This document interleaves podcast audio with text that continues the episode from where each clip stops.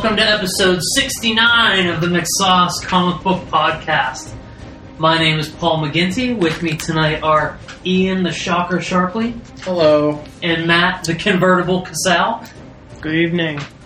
It is August 18th, a fine Monday night, and with us tonight is a special guest, all the way from somewhere in the boonies of New York. It's Ithaca, somewhere perhaps? near Is that- Utica or Utica? Syracuse. What's it called? Utica's close. Utica. Utica, New York. Not as close to our guys in in Waterford, Watertown, Watertown. Town. as I thought. Townford, man. But with us tonight is my good friend making the long trip, Wayne Wilson. Say hello to the guests. Thank you guys very much for having me. Appreciate it. Are we podcasting or are we answering our phone, Paul? Turn that shit on silent, please. In the pocket. In the pocket. For tonight's episode, we're going to talk about Marvel movies with uh, Guardians coming out. I think that may have shaken up some people's lists of what's their favorite, what there isn't, what there isn't. What there is, there the what there is. favorite? What isn't? what there isn't would be their least favorite. So Paul's had tonight- three shots of tequila so far. So So tonight we're going to talk about our two favorite Marvel movies. That includes Fox and Sony, and our least favorite. Which is right in our wheelhouse of what we like to do here complain about stuff. That's right. And you know what? Yeah, we complain about stuff because complaining is interesting and it's funny. And if we all agreed, and oh, I love that, that was awesome, no one would want to listen because it's fucking boring. I agree. And with that, housekeeping with Ian Sharpley. Are you saying that I'm fucking boring? I, that's what I, I took from that. I'm ready for you to hate housekeeping. Oh, I love housekeeping. You gotta. Ten, the theme of tonight's episode is winding hatred into everything about the podcast. Yeah, well, if you hate this podcast, then go to McSauce.com and complain about our strips and our reviews. Go to iTunes and write us a scathing review about how much we're a bunch of whiny crybabies that can't appreciate anything. Even if it's a contrived hatred. That's true. You can go to the Facebook page and you can talk to us one on one and tell us about how much our hatred has driven you away from the podcast and you no longer listen to it because all we do is complain, complain, complain. And if you really dislike us, then go to the Monroeville Convention Center and see us September 26th, 27th, and 28th. You can see us in person and tell us how much you dislike our hatred. We'll be appearing at the Pittsburgh Comic Con. You can talk to Matt. You can talk to myself. You can talk to Paul. You can talk to the most positive member, But I won't talk Dominic to you Yost. because I hate you. We're actually really nice in person, so if you haven't met us in person, and I know you all have, you're listening to this, you've all met us and been to our houses. But still, come out, support us, or hate us, whatever you want to do. It's up to you. But the Pittsburgh Comic Con and Robo Convention Center, September 26th through 28th. So, Wayne, as a special guest tonight, why don't you give us a little comic nerd background from yourself? Well, I'm not as nerdy as I wish I was. You're nerdy in other ways, don't worry. yeah, that's true. Um, I don't have as much uh, free time as I'd like to uh, catch up on the comics. I actually rely heavily on the movies to uh, tell me what's going on. actually, I think the answer is you rely heavily on the McSauce Comic Book Podcast. Absolutely, and, and if that's not enough, then I rely on the movies. Exactly. There you Um, go. actually, you know that's that's You know more which or less movies true. hate. I you know when I walk out of the movies, I go in, I pay thirty two dollars to see a movie, and if I'm walking out saying to myself, "Self," I don't really call that being the story. One of the first things I got to do is uh, you know get in touch with my McSauce podcast buddies and and ask for a better explanation of why they did what they did, why they went in a different direction than what I remember um, as a kid when you know comics were everybody's thing all the time. Uh, so you know, I kind of look to the movies to you know fill in the blanks, and uh, McSauce gives us a different aspect on that.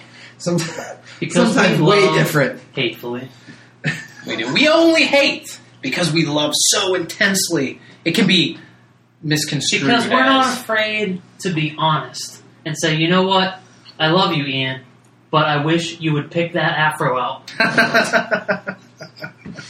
well, that's that's nice love hate. So I'll take it into consideration. If Now- we didn't, if we didn't love the way we do, or if we didn't hate the way we do, we This would. podcast brought to you by tequila. What what kind of tequila did we? 1800. 1800 and the half of the uh, bottle that Paul had before we started. It's a genuine favorite of mine. We can I can had tell. to crack it open. We can tell. I had to taste it. It may have been poison. I don't want anyone else to succumb to the tequila fever. That's why I had three before anybody else got here. Ay caramba. Now, Wayne, whenever you were reading comic books back in the 90s, I'm assuming, were you a Marvel guy? Were you a DC guy? Image guy? What were your, some of your favorites that you went to back then? Well, I didn't have uh, particular favorites in terms of uh, you know who was putting them out. I liked the characters. I liked Spider Man. I liked the Hulk. Um, the TV show in the '70s of the Hulk was you know a favorite of mine. Watching that you know come through in the '80s as it was winding down. Um, you know Lou Ferrigno and the whole nine. Uh, so I, I identified with him and, and Spider Man. You know that was just great. I think I would have to say those two were probably my favorites growing up. So we like to draw lines here on the McSauce Comic Book Podcast where we're DC, Marvel, Image, strict. If we could only get Dom to really like Dark Horse or Boom or something like that, then I think we'd have it all covered. I think there's I think there's a way to get Dom to like Dark Horse or Boom or Dynamite.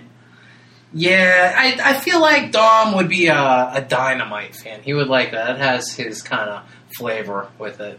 Yeah. Green Hornet and just a bunch of stuff that we don't like. Yeah, but you know, I, I can also see see Dom really pulling some weird stuff and being like, you know what?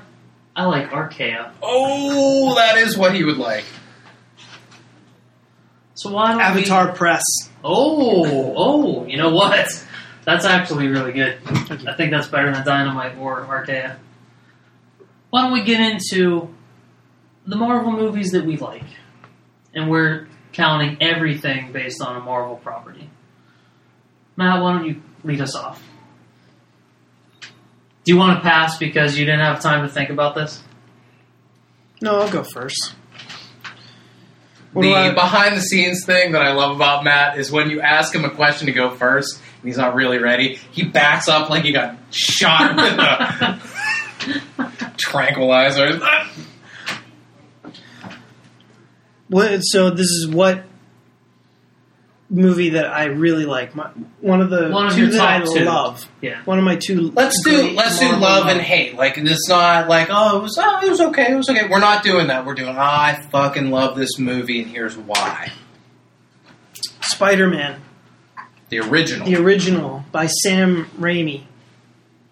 I think it's the best Spider-Man ever made. I think that uh, it just. I felt like it told that origin story that to me is probably the most well known superhero origin that there is. I feel like we all kind of know it. It's simple enough and it's accessible enough that it's been reprinted so many times. I don't know if I ever read like the origin of Batman or anything. Or even Superman. I don't think I've ever even read that in a reprint. But I know I've read Amazing Fantasy 15 a bunch of times. And while it wasn't that note for note, it was close. And yeah, the Macho just- Man wasn't in the old '60s. No, Steve but but Bonesaw! but they got the other half of Mega Powers because in the comic it was Crusher Hogan, but in the movie it was Macho Man. Um, so I think that it did a lot of things right that were pulled right out of the uh, the original story. It captured the tone brilliantly. Um, I think Sam Raimi's directing style fits the character of Spider Man more perfectly than any other match I can think of in, in superhero movies. Um, with maybe the closest being like Tim Burton on Batman. Bryan Singer, X Men Universe. Um, while I think those are excellent, I don't think that they have a necessary necessarily like stylistic stamp on it the way Sam Raimi brings to Spider Man or maybe Tim Burton brings to Batman. You know, this is that that's something that I was thinking about yesterday and today because we were watching probably the first half hour, forty minutes of Man of Steel. And, you know, coming from Guardians of the Galaxy recently and seeing a handful of Marvel movies, all of those all the Marvel movies have such a template for themselves now. Like they all feel the same. They all have the same tone. They're all they're all almost all filmed the same way. And then we sat down and we're watching Man of Steel, and like Zack Snyder's just doing different things with the camera. He's coming in at different angles. There's different lighting shots. There's absolutely no color in the movie, and it just it looked so much different than seeing all the recent stuff that Marvel's put out. And that's no criticism. It's you know, it's just the point that it was just so different from the Marvel tone right now. Yeah, Marvel's tact is to be we are the studio that brings the comic book to life. That's what people want to see. It's successful, it makes millions of dollars, and people are happy with it. It appeals to children and adults, or how I said it before, adults, I think I went with. Um, and that's that's what they want to do. I think Sam Raimi and his Spider-Man movies also captured a lot of that bright, colorful, vibrant tone to to a character that is like that. Yeah, but it was it was a different it was a different tone. And I know being the DC guy, anything I say on this subject is going to be construed as being negative. But Because you're a hater, and that's what you do. right. But the Sam Raimi Spider-Man movies felt different. Whether it was the way he filmed in the movies, but like you know, Guardians of the Galaxy felt just like Iron Man, felt just like Thor, felt just like the Avengers. Everything like that whole world, like they Purposely They purpose- build a world Yeah, they do. to look All- similar and all fit together. Right, and it's not a criticism, but even the Sam Raimi stuff, it felt different. It felt unique to itself, which is kind of nice. I agree. And that's partly why I like it. I think, Ian, you mentioned that the um, the Marvel Studios movies are kind of um, like bringing the comic book to life, bringing the pages right to the screen. And yeah, but I think those Sam Raimi Spider Mans do it even better. There are a lot of great moments. Uh, you know, J.J. Jameson. That is the embodiment of who that character is in those movies. That's that why they won't bring him into the into the new Because series. he's too good. He's Yeah, just too good. perfect. Yeah. and anything will will come up short. Um, you know, it's like, are they ever going to try to make the Joker again, or are they going to wait a while because of? I don't think it's going to be as long as we think. I hope not, because while I think Heath Ledger brought an incredible portrayal of the character, I think there's so many other ways you can go with that character that would be just as interesting. And God willing, Adrien Brody will be playing him. Well, there's a couple different versions of the Joker in, in history, and each each generation's Joker has really stood out. From the '66 guy whose name I can't think of, Um, Cesar Romero. from Cesar Romero to Jack Nicholson to Mark Hamill, Heath Ledger, everyone had such a unique stamp. Like I don't think any of those portrayals was even close to what the previous one was before it. And the Joker's such a big character. He's such a huge character. JJ is a secondary guy, probably a, a third tier character in, in the Spider-Man universe. So I don't think there's as much of a push to, you know what, we need to have Jam- Jameson in this movie. I think it's still surprising that two movies into a franchise, we don't get that iconic character represented at all. I Well, think it's the, surprising. The Daily Bugle's barely represented. It's only a name. right? Yeah, yeah. I think it's strange. I think the world that they're creating in the current Spider-Man movies are very bizarre because the the center of that universe is Oscorp, and and everything else that we know about Spider-Man has either been very minimalized or just completely omitted. And while I liked the Amazing Spider-Man 2, and I think it was a step in the right direction from the Amazing Spider-Man 1, it- I mean, these movies just do not compare to the first two Sam Raimi Spider-Man movies, and that's why I pick the first Spider-Man as not only my favorite Marvel movie, but it's probably my favorite comic book movie. I think it's just exactly what a comic book movie should be. Peter Parker is so spot on. I think that Spider-Man, Maguire's Spider-Man's a little lacking because I think that he was perfect in The Amazing Spider-Man 2. But his Peter Parker, the heart of it was so there. Whereas the Too Cool for School Peter Parker in the, the latest movies just kind of makes you feel a little less for the character. You know, he's a little too self-reliant and self-sufficient for you I to feel sorry for him. I think that the Tobey Maguire character uh, fit more the bill because he was so far the other way before he became Spider-Man. Exactly. He was the epitome of, of a nerd. Yeah. mean, that that's why when he became Spider-Man, it was such a swing of the pendulum because now he's a superhero, Right. and I think that Tobey Maguire really fit that bill. Right. Yeah, the the Sam Raimi movies are really taking the source material and, and having a classic feel about it, whereas the new Amazing Spider-Man, um, Marc Webb products are kind of like updated for you know today. It's, it's the yeah, it's the little bit. ultimate version, and I, I agree that you know Andrew Garfield's Peter Parker is super cool. And who doesn't want to be that Peter Parker? And that's kind of not how Peter Parker is. Not Right. at all. It's the inverse of it. It doesn't bother me because he plays such a great Spider Man. And I can almost forgive that choice because he's so dead on as the Spider Man ripped right out of the pages. Agreed. But I totally appreciated the first two Spider-Man Sam Raimi movies, the classic feel that it all has. It's a story that's worked for years and years. I think, as if you said before, Matt, um, and there's really no need to change it. However, I, I have to take issue with Spider-Man One, the Green Goblin character as the villain. The way that it was portrayed wasn't what I wanted. They've never really gotten the Green Goblin right in the Amazing Spider-Man 2 or in this movie either.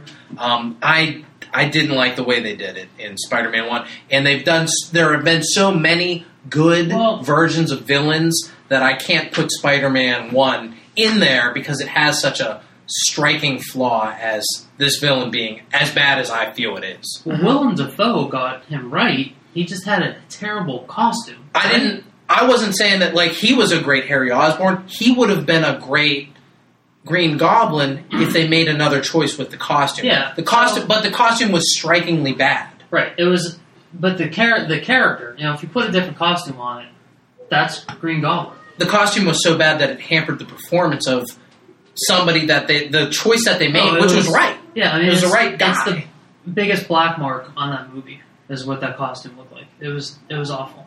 We couldn't. I mean, it was a big metal hel- Power Ranger helmet where you get this guy with a really distinctive look and uh, He's ugly. he looks like a goblin. Paint that fucker green, and we got a movie. But they they went away from it, and it really detracted from the film enough for me not to put it in my top ten. I was the the only the problem I had with the Sam Raimi Spider Mans was that I wanted I want I was never into the Stan Lee Spider Man. Like I've gone back and I've read them, and I'm just, I'm always bored by them. Uh, the only like old school story that I liked was Spider Man Blue from Jeph Loeb and Tim Sale, where they tell a story in that universe, but they tell it with such heart and emotion that it it transcends that early Stan Lee stuff because the early Stan Lee stuff is just so it's so basic to me. Yeah, but I mean, maybe that's something that we're missing in translation. You know, forty years after the fact. Maybe back then it was complex. Maybe back then you could really feel all of those emotions. Well, yeah, when and Stacy's neck gets snapped, you really all, felt it. That's how all comics are. You know, at some point, you know, people couldn't get enough of Captain Marvel. I mean, that was the comic book, and now it's like, eh. So know, like whenever this stuff, you know, premieres and it's it's riding its peak, yeah, it's it's great. I think that the uh, Sam Raimi Spider-Man movie isn't just the Stan Lee version of it. I felt like, especially with the origin, it was kind of similar to the Ultimate Spider-Man origin, the way that they did that with kind of the class field trip and everything. And I think that it it captured a lot of in the earlier issues of Ultimate Spider-Man, what that series did right too. So it's a little bit of an amalgam there. Uh, Ian, I think that um, for you to say the only thing that yanks Spider-Man out of like your top ten is is a costume choice uh, for the villain. Well, I Seems- mean, it's also drastic. the way the villain was presented. To, I mean, like Yeah, but because the costume hid the actor, it was a it was it made it a bad. It, it took away from the film. It did. Matt, stop being stop being so passive. Attack him. Get him. Yeah, I know what you're going to say. You're going to say the later Marvel movies have thin villains and they're equally as bad. I get that. Maybe I have more emotion in Spider-Man. Maybe the fact that they got a villain right in Spider-Man 2 and it makes the first Spider-Man pale in comparison is where I'm drawing that. Um,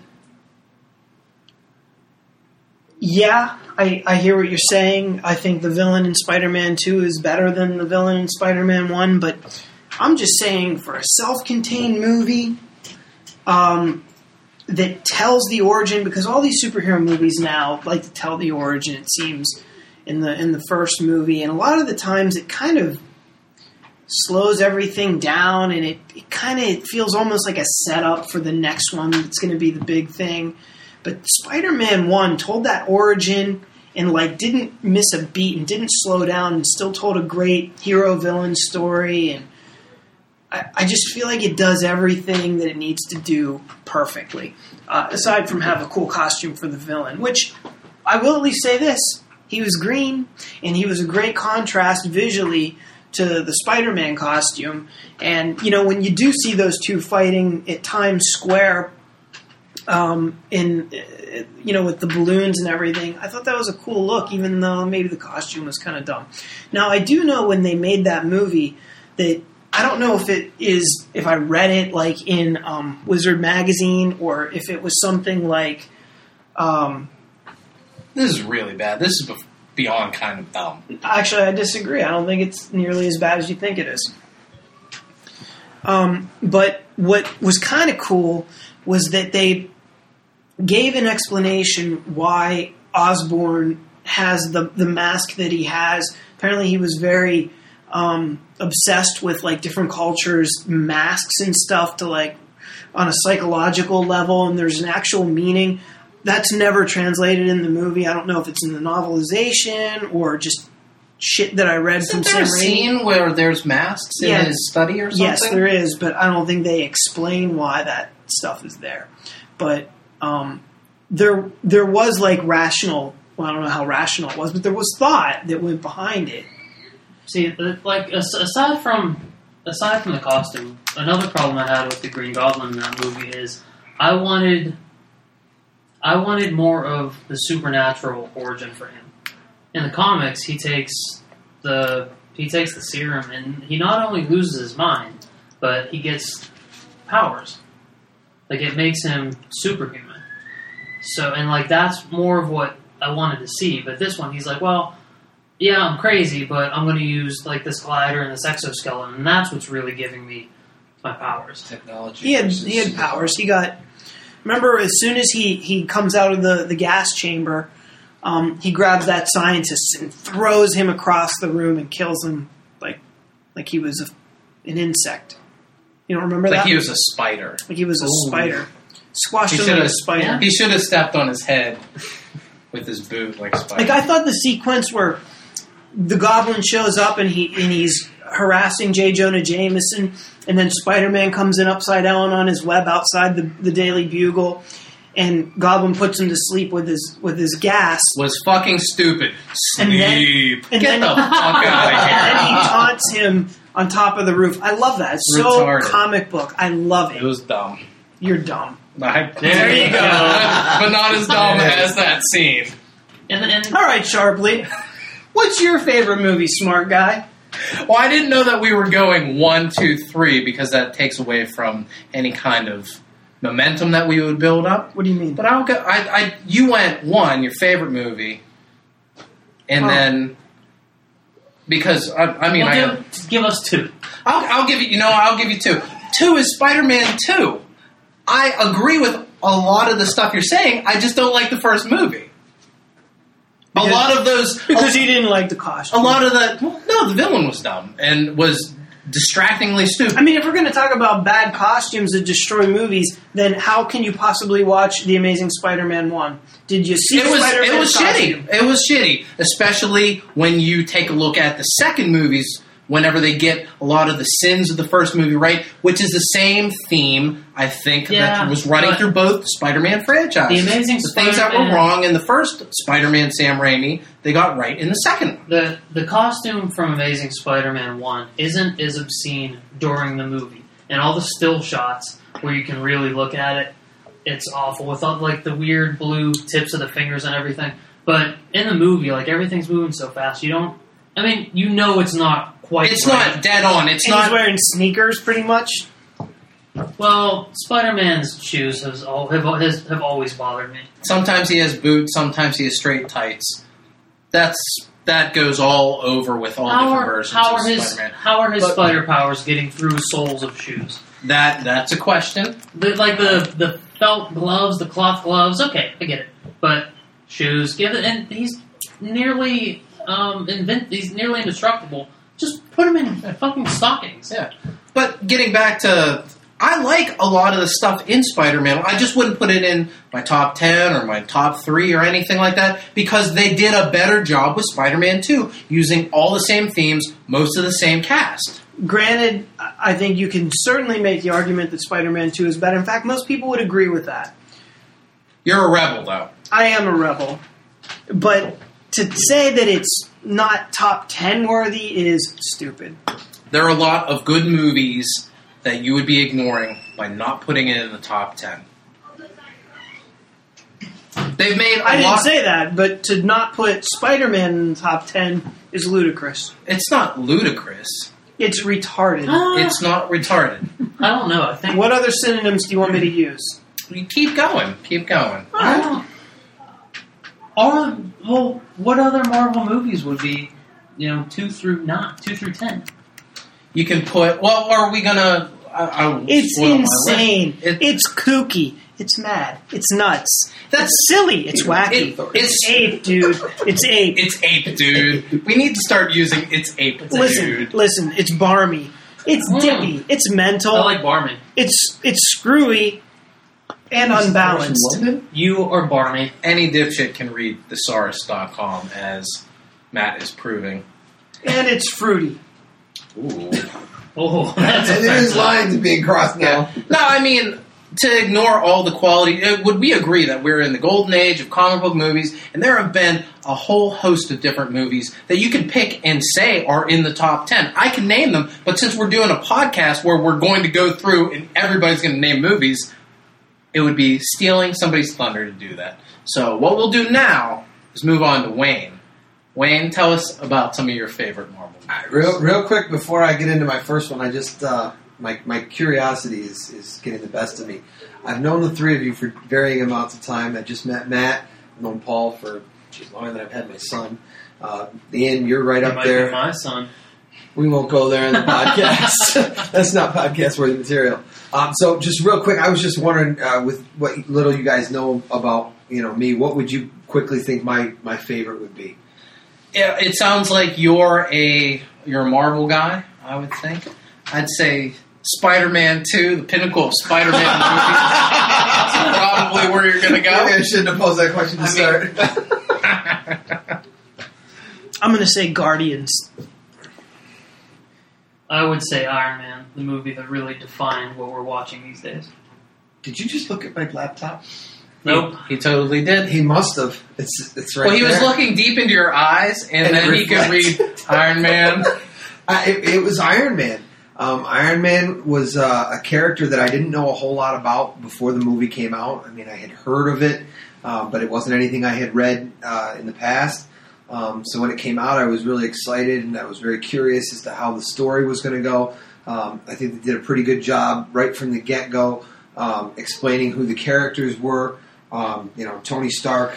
You know, I think they nailed it with him. And right into it, he got you know hurt, and then the whole thing with the arc reactor and the le- electromagnetic to keep the shrapnel from racing through his body. That whole thing, you know, really, I thought that was really well done. I don't know if it would ever work in real life, but in, in comic book land, Of course it was. technology. in comic book land, that would work. Comic book Um, science. You know, the whole idea of building a suit, you know, and the only metal that will work is iron, and it's powered by the arc reactor. I mean, that was, you know, just really fantastic. Um, Well, like, don't don't they say something in the movie, or am I thinking? Am I thinking one of the books where he says, you know, something about it not being it not being iron, but like aluminum man isn't as cool of a name. Yeah, because know. they tried a different metal. Didn't it freeze when he went up high when the, sh- the suit short circuited, and they had, you know, he was building them with Jarvis, and the sh- the suit didn't work properly, and he said, "This isn't going to work. We're going to have to do a different I a don't different remember. alloy or something like that." I don't remember. All right. That seems like a snappy Marvel Well, that was joke. kind of what I took Marvel from it because zinger. Nyok nyok. without you know the arc reactor, you wouldn't be able to move in a suit made of iron and the whole nine. The like original Zinger Slingers. Um, I, I really like the character of Jarvis. Anybody who's a technology geek, you know, obviously wants to have a computer system set up like Jarvis, Jarvis in their house. Um, I, I really thought the casting was fantastic. Robert Downey Jr. I think I don't think anybody else could have portrayed the part of Tony Stark and Iron Man. You know, the witty, kind of obnoxious, over arrogant, but still gets the job home. You know, I Best best part of that movie is probably the very very end when he thinks about it for a second. and They said, "Yeah, actually, I am Iron Man," and that just sums up exactly who Tony Yeah, Stark he's is. just cocky He and couldn't, arrogant. Couldn't and, keep it to himself. It was just too Yep. cool. Like not not to- even for one second. Yep. and he, But but isn't that who movie Tony Stark is? That's who Tony And Stark until is. and until that movie happened, that wasn't really the comic book Tony Stark. no, that's who Tony Stark was. But didn't Robert Downey Jr. take that in a little more extreme direction? I think that that's who Tony books Stark always was. He just did it awesome. He did it exactly the way that it should be done, and maybe maybe with more added charisma. But that's exactly who Tony Stark always was. He was never a humble, you know, aw shucks kind of guy. He was, you know, arrogant, and he knew he was the best, and he could back it up. And that's you know, even the way that Mark Miller wrote him in the Ultimates was just like that, or Millar, or however we're saying. Well, He was kind of This sickening though in in the uh, You think Ultimate. everyone's sickening in the Ultimates?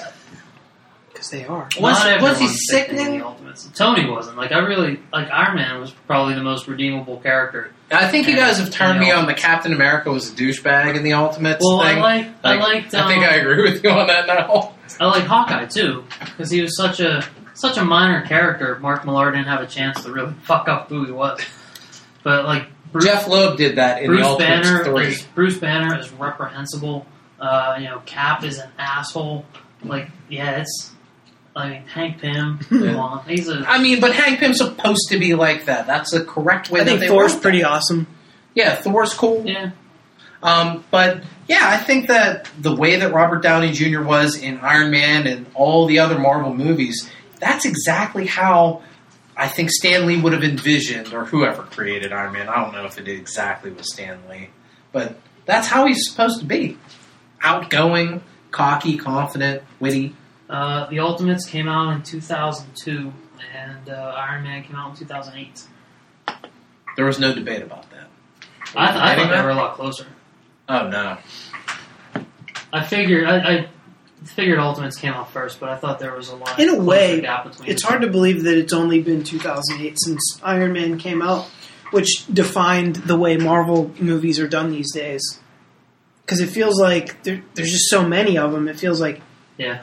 Has it really only been like six years yeah, or they've whatever? been rolling out every year, so something's going on. and they're just ramping it up now. I mean, they're going to start moving into three Marvel movies a year, and it's it's you know one of the bigger studios now, one of the you know more profitable set of uh, films out there now. Yeah. Um, You have Fast and Furious franchise, Transformers, and then all the Marvel stuff. fuck Right that like that. Transformers shit. fuck it, right in its ass. Iron Man was so close to make to making my list because it's it's great. Like I I didn't like um, the look of Jeff Bridges. I didn't like Obadiah Stane with his weird bald head and his his giant beard, but he played a he played a just a mean guy. Like you, ugh, you just didn't like Obadiah Stane in that movie. Like even from the beginning, you knew like this this guy's this guy's dirty. I'd have to say that he's probably the best Iron Man villain as well. I mean, Yeah. Yeah, and like when you, whenever you put him up against Tony, and particularly Robert Downey Jr., who's so charismatic and so likable, I think you know Jeff Bridges' movie history up until that point has helped him because he's been riding the Big Lebowski high, and everybody loves Jeff Bridges since that movie. Why are you shaking your head? Did Did you not know that he won an Academy Award for Crazy Horse for Best Actor how about Right. True Grit as well? or True Grit? That's fine, but his star didn't take how about a little known film called Tron? Hmm? Right, but King no one, Kong, no one really loved Jeff Bridges until he became the Big Lebowski, and since then he's been the Big Lebowski. You in just his hate real the life. dude, man. Yeah. That's Yeah. all. You're wrong. I mean, he was a popular actor. He, He was like Kevin Kline, but once he became the Big Lebowski, this mythology about Jeff Bridges just took off, and now it's now people say his name in hushed tones. It's Jeff Bridges. So your least favorite Marvel movie is The Big Lebowski? That movie is exhausting. because you probably let me guess you've never seen it, I've seen it have you? And you twice. and you don't I like it? hated it That's because both you're times. a fucking communist. both times. Uninteresting, unfunny, no redeeming qualities. If I could have had every character die in the first 10 minutes, I would have given it a thumbs up. Dummy, you. But people love Jeff Bridges. And going into Iron Man 1, they're like, and Jeff Bridges is a charismatic guy. He's a great actor. So I think he walked a really good line of, you know, he's a bad guy, and he, he carries this undercurrent of, he this is an evil dude. But you you want to like him the entire time. You want him to turn around because you see some kind of redeeming quality in him. Yeah, you think he's trying to help Tony And Stark compare that and, and side him right up next to Robert Downey Jr., who's impossible to have any negative thoughts about. I mean, they, those two work together great through the entire movie, and mostly in the scenes where they weren't in the suits fight. I look at all these pictures on IMDb of Iron Man, and all I can think of is Dominic Yossi. that picture where he's looking at the crotch, that reminds you of Dominic? Oh, more so than any other picture. So, Paul, Ian, I know you're a big Marvel hater. You think of your comic books as uh, sports teams, and This was- Marvel would be like Marvel- the. the San Jose Sharks. That's who Marvel is. And I was thinking, I was what are my thinking Anaheim Ducks, but I guess I'm wrong. No, like they try to they try to make up the rivalry between the Kings and Ducks, and it is a rivalry. They're close geographic rivals, but the real hatred, the true hatred, like the honest, I dislike the players personally on that team. It's the Kings and Sharks. So I was thinking about Marvel movies, and I was like, I hate every one of them. This That's must have been a fun week for you, though. That's false. True. You would you would feel that way. Uh, Ian stole a little bit of my thunder. One of my top two favorite Marvel movies is Spider Man 2. Because holy fuck, did they get so much stuff right in that movie. I was thinking about what's what's bad about it. Because what we do about movies we love, we talk about, what we didn't love about them. we say, mind you, we love this movie. I love this movie. But what I didn't like was James Franco's wooden acting. I loved his character arc in that movie. I love the pressure he's under, suddenly being in charge and trying to get things done and scoring this this big scientific discovery and it's just collapsing underneath him. But I don't think he acted it very well. and still, he was way better than Dane DeHaan on his best fucking day. He was way better as Harry than Dane DeHaan Um. in, in his wooden acting. If we want to go there with wooden acting, that dude stunk. Is it true that maybe James Franco is not that great of an actor? That could be true. I think a lot of his roles that he plays are all very similar. You, it- you know, the way he plays them, you could almost pluck him out and put him in a set of another movie, and Maybe. he's doing the same bit. You know, you know what he was good in. He was very good in Freaks and Geeks, like probably like his first big thing, and he was also very good like in the Pineapple Express. At least for real. if he can play high, then he's got it. Like when he can play himself. in, yeah, uh, well, this I mean, is the on, end. Pineapple Express, he wasn't hot. Like he's He was a drug dealer. In yeah, he was, movie. but um, that wasn't himself. I mean, he was a caricature. You don't think James Franco's really a drug dealer? Fred, yeah, he totally is. Let's not be naive. True. But yeah, he had to he had to play kind of uh, kind of a straight role as Harry, and I I, I guess I and that agree with and, you. and that's what I liked about Dane DeHaan. I know you guys didn't like him in Amazing Two, but I thought he did great because he was a petulant prick. He was a rich, spoiled brat, and as soon as he didn't get what he wanted, immediately he just went off the rails and threw a tantrum. But in the and most wooden fashion. I disagree. I respectfully disagree. What There are we be doing? I'm no trying to fight you there will people be tonight. No more purge shouting matches Ah. on the McSauce podcast. Ian, I respect your opinion. Ugh, this is disgusting. I'm going to process it later. I don't You know- respect. I don't respect his opinion after Spider-Man. You know, you know, you know who's responsible for this? Darcy and her nicey nice arguing. That's who's responsible for this new Yeah, I'm not. I'm not arguing with you about this because because you're not going to acquiesce. You're not going to be like, yeah, you know what? Maybe I'll watch it again. Maybe I'll reevaluate You don't Dane DeHaan in that movie. You're just and you like arguing, so you're just arguing to argue. yes, Right. that's correct. In, Right. uh, Those are all correct But the purge, the purge argument, the Han and Luke argument, those were genuine. Yeah, You weren't arguing just to argue. No. So Spider-Man Two, they took the stuff from number one that was good, and they made it a lot better. I like the story of Peter better in that movie. He's they really cut the, the contrast between him having a really rough time as Spider-Man. He gets fired like ten minutes into that movie. Or as Peter, he gets fired really early. But as Spider-Man, he is King of New York.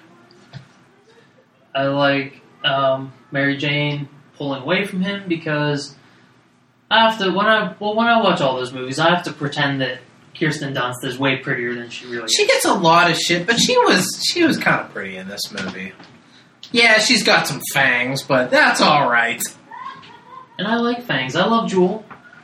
I love She- me a little snaggletooth Yeah. every so often. Kirsten Dunst gets a lot of shit. It, the thing that people point to, I think, is is her and her non prettiness in these movies. I thought she was a good Mary Well, Jane. you know she's, but you Mary Jane is supposed to be this successful supermodel and actress, and she is big shit. she was Ultimate Spider-Man Mary Jane. That's all. That's what they did. Yeah, but uh, No, there's no yeah, but it. That's what they did. They translated. They translated Mary say Jane it, right say up. Say what? Say what Ian just What said did under you- his breath. I didn't see what he I said. didn't say anything. I Go just- ahead, say it. Paul. Fuck Paul, you. fuck you, man. See, you I just don't know. I don't think they really pushed that issue, and I think they were trying to walk the line of, yeah, she's this little meek. I can't even say nerd because she wasn't. Like Mary Jane in the Ultimate Universe is a fucking bookworm, like Peter, but Mary Jane wasn't even that. She's dating the captain of the football team, and I'm like, Flash, you can do so much better. You're Joe Manganiello. You're gonna be ripped. Ripped as fuck in about five years. Was Joe You need to find a Manganiello really in Spider-Man One? I didn't Yeah, know that. he was- Holy Play crap! Flash, Flash. you goofball. I didn't know that. That's because you. I don't too watch busy- movies. I'm too busy Uh, hating uh, costume. I do there are other actors in. it. I didn't know. So uh, immediately they portray Mary Jane as being some big shit. She's not the meek little Mary Jane. From She's the popular in high school, but the, I mean, they didn't make her a So- supermodel. It's Right. a realistic turn from somebody that gets everything that they want in high school to somebody that has to earn it whenever they get into the real world. Is It that is. okay? Yeah, and that's fine, but I don't think they. I don't think they sold it well enough. And I think if it was the bombshell in high school, like this is this chick, chick's the shit, and then out of high school she's going through all this rough times. That makes the more realistic story because in the first one you're like, why is Flash Thompson with her? She is fucking hideous. She's not hideous. That's way too rough. You're ridiculous. That's way too rough. But ultimately, I like I like all the story arcs, and to Alfred Molina's Doc Ock is so fucking cool because they finally take him and they make him a real guy with legitimate, you know, needs and motivations. He's not the weird bowl cut scientist anymore. Like he's a, you feel for him the entire movie. Like you want him to get his shit together the whole time. And you know, ultimately, spoilers, he doesn't. And for the record, I would take Kirsten Dunst over. Um, Ian, get in here before he says it. Keep talking. over uh, Are you- Emma Stone. Really? I would. Really? Yep. You're a nut, Ian said from the other room. Would you really? Mhm. Because you find Kirsten Dunst more attractive. Correct. You have the worst taste of anyone I've ever met. That was for you. I Was told him that for you. Thank you. Yeah, that's. I mean, at least Kirsten Dunst sounds like a female, not like Oh, not like an emphysema patient that's been smoking for the last seventy-five years. Hey, Peter, give me a kiss. Yeah, exactly. I I that. like her smoky tone. Yeah, I like that emphysema throat. I gotta say that It's my nice. opinion on the Spider-Man movies is slightly jaded uh, because as my boys were young, that was the first movie that was really big to them, and they watched it incessantly. So it, I watched it ad nauseum, and if I never saw it again, I would be completely okay with that. we just spent the first half of the podcast arguing Spider-Man one and two, and you're like, ah, this like you guys got nothing else. You got Spider-Man, really? My five-year-old can talk Spider-Man. Oh. I think, I think two two is a lot more heartfelt. It has a really strong through line for the entire movie. The focus, the focus is really honed in to what they're doing from start to finish, and like they get they get so much stuff right. Spider-Man One's pretty focused. Yeah, I just and Spider-Man One is not a bad movie.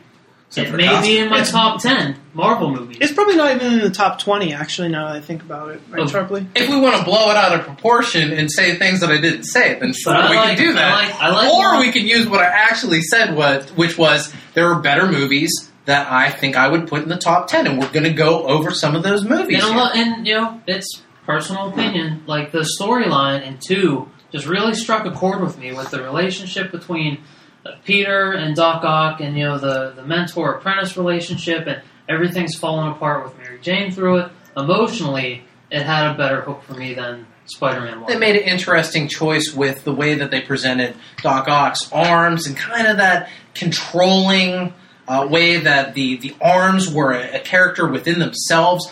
It was just Spider Man was great movie, great movie, but then they did a better version of it. That's it. That's Was- all I'm saying. Was the Doc Ock arms thing not portrayed that way in the comics? I, I don't think so. Really, maybe in the Ultimates. That Maybe they were like a separate entity. Yeah, they were controlled like a- by the chip in his brain, and without that chip, they did whatever no, they I don't felt. think. I think that it was just some kind of harness that he wore.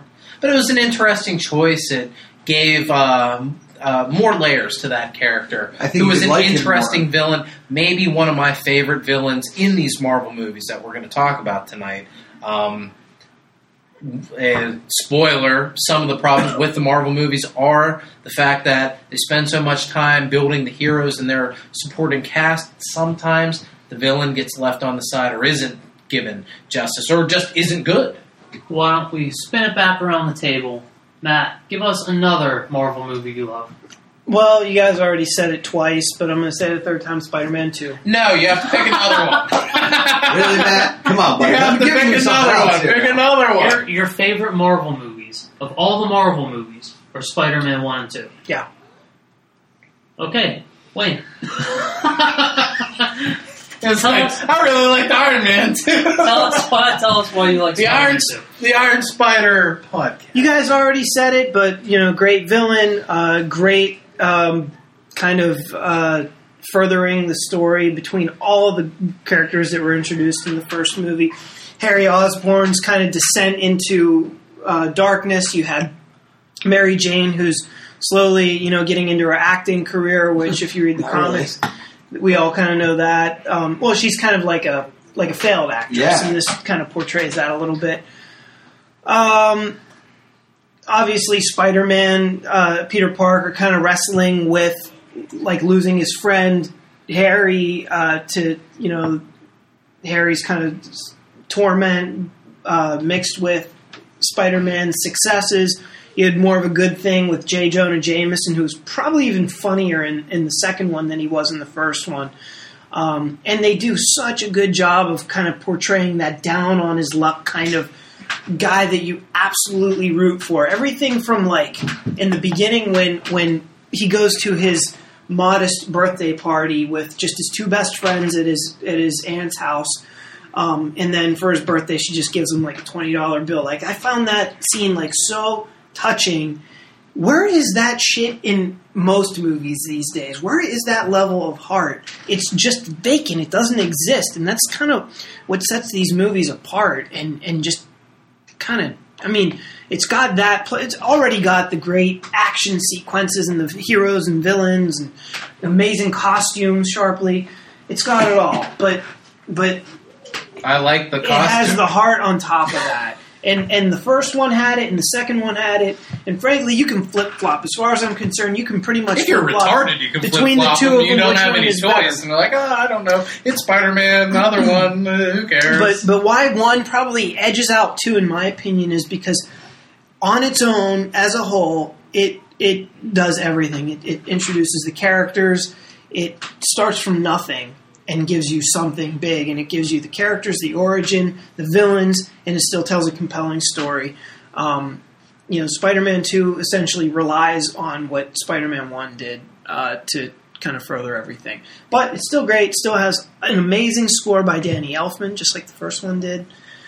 Um, what else? What else can I say about it? Great action I think we've covered sequences. Spider Man. Sorry, not to cut you off. One one no, sucky no, that's what we do. Cut him off. one sucky thing was um, the the, Kirsten Dunst's face. the removal of the mask during the sequence when he stops the Oh. train. What an iconic scene up until that point, though. But then, but then, like not only that, but the way that the all the New Yorkers like, you know, you want him, you got to get through us, and so dumb. Like, But it- this is New York. and then there was If another. there is a complaint about the Spider-Man movies, it's that this is New York mentality. you, I you get it. essentially just slapped Wayne in the face. I know. And, and My then- fa- I've I'm already. with him. That was ridiculous. See, Wayne's like, this is Utica, bitch. it just Welcome to Frankfurt.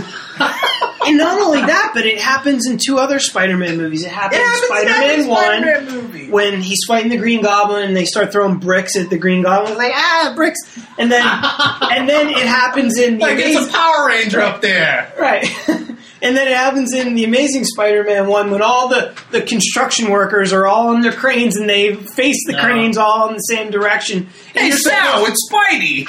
Right, and you're supposed to like get goosebumps, like oh my god, look, Are you from Brooklyn? Oh yeah, It's Spidey, get him a bagel. What was that? Irish. Yeah, it, it kind of came out Canadian weird. Irish. Irish Canadian. I was gonna say Canadian. It's get him a a bagel. And that, wait, and that? No more impressions for you. No more What, uh, accents. What the fuck is that Canadian shit? The fries and the gravy. What's that called? Poutine. Poutine. Poutine. And if you order it wrong, you will get smacked in the head. I live very close to Canada.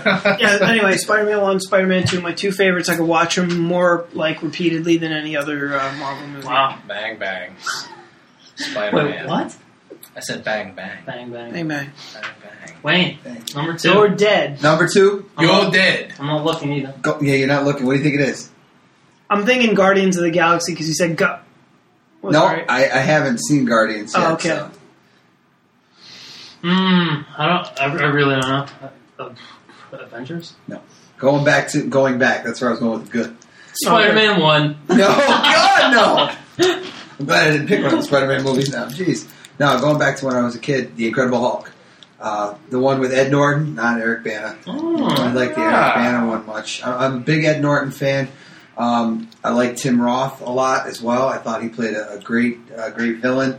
Um, and I like the TV series he was just on that was canceled too soon. Lie to Me. If you're looking for something on Netflix, it was fun. He was good in that too. But- And I'll tell you what, the fight at the end when Hulk fought the Abomination was, you know, worth the build-up. Uh, you know, I like that. I like the, the university scene as well when he's fighting against the military. It's just Mhm. you know him on his own, and he's not you know, trying to be the bad guy, but they just they won't they won't stop no matter what, and you know they're using the acoustic weapons and everything else trying to, to get to him and everything, and just you know the. the Emil Bronson, you know, when he's trying to be, he's like, "Yeah, I'm going to take this," and he still, you know, he just smacks him against the tree, and it's just, it was a great scene. I think it was really well done. I think the casting was great, except for Liv Tyler. I can't stand Liv Tyler. No. Oh. That's personal bias. Uh, it is the whole. This whole thing is personal bias. This whole podcast is total personal bias.